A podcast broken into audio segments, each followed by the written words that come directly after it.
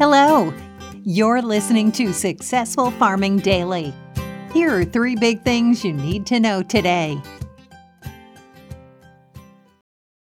Today is Wednesday, May 26th. Our first big thing is Corn futures were higher in overnight trading, while soybeans and wheat were down slightly. Demand for corn has been strong in the marketing year that started on September 1st. Exports since the beginning of September are now at 47.3 million metric tons, a 78% increase from the same time frame last year, according to the U.S. Department of Agriculture. Commitments from overseas buyers to purchase U.S. corn were reported at 68 million metric tons, a 73% jump from the same period a year earlier, the USDA said.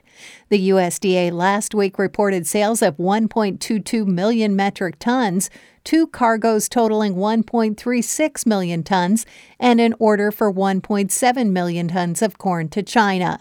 Still, rainfall in parts of the northern plains, southern plains, and other areas where crops are growing is keeping a lid on prices. As much as six times the normal amount of rain has fallen in the past week in much of North Dakota and the western half of South Dakota, according to the National Weather Service. About 16% of North Dakota was in an exceptional drought on May 18th, the worst rating possible, according to the U.S. Drought Monitor. A week earlier, none of the state was seeing such dire conditions. The Drought Monitor will update its weekly report tomorrow. Corn futures for July delivery rose four and a quarter cents to six dollars twenty four and a half cents a bushel overnight on the Chicago Board of Trade. Soybean futures for July delivery fell four and a quarter cents to fifteen dollars seven and a half cents a bushel. Soy meal dropped two dollars thirty cents to three hundred eighty four dollars a short ton, while soy oil lost sixteen hundredths of a cent to sixty six point five three cents a pound. Wheat futures for July delivery fell 3 cents to $6.53.5 a bushel overnight, while Kansas City futures lost 2 and 3 quarter cents to $6.1 and 3 quarter cents a bushel.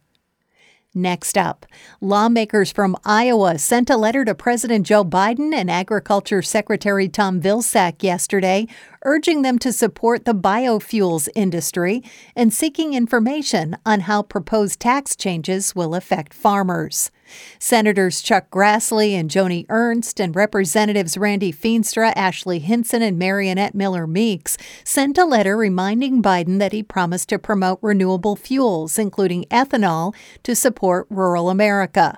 However, the administration's proposed infrastructure bill would spend $174 billion to subsidize electric vehicles while hardly mentioning the biofuel industry, the letter said.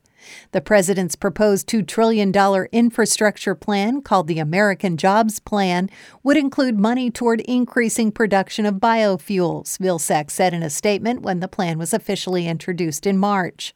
This investment in manufacturing will allow an expansion of bio based products and renewable fuel production, giving U.S. growers and producers another market for their goods and supporting good paying American jobs, he said. The plan also would improve broadband infrastructure and help provide clean and safe drinking water to rural communities, Vilsack said.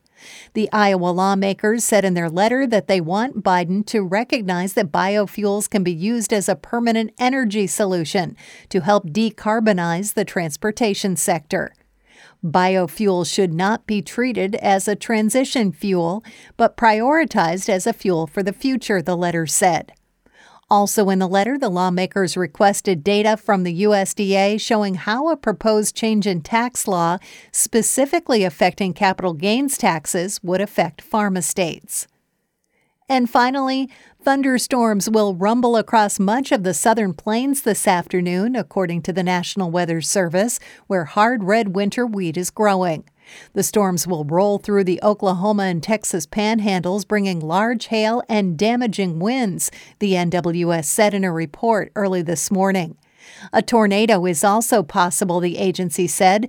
Heavy rain could cause localized flooding. In the northern plains, where spring wheat was recently planted, there's a slight chance of showers this afternoon and evening.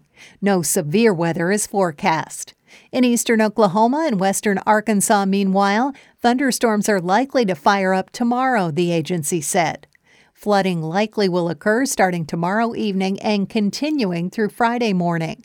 The storm also may produce very large hail and tornadoes if a so called supercell forms in the area, the NWS said. Thanks for listening. Follow more news on agriculture.com.